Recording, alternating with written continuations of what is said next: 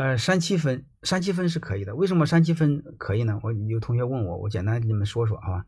因为三七分的话，嗯，三三他没有否决权，基本上大事你一个人说了算啊。为什么要三七分呢？因为小公司活着是第一战略，怎么活着？小公司必须专制。为什么要专制？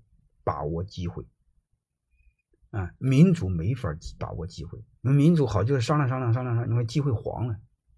好吧，这就是为什么小公司一定要有专制，专制就要大股东，就是为了把握机会用。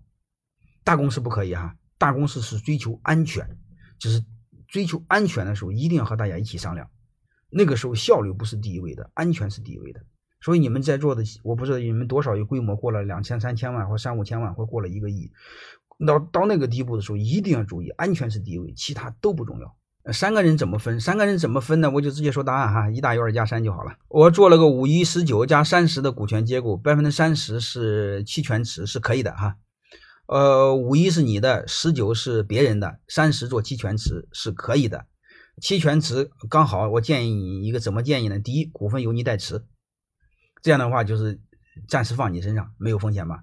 如果即便是给他们的话，将来你成立一个有限合伙企业，你做有限合伙企业的 GP。啥意思呢？就是这三十的投票权还在你身上，分红权给了员工，好吧？确保你是对这家企业的控制权。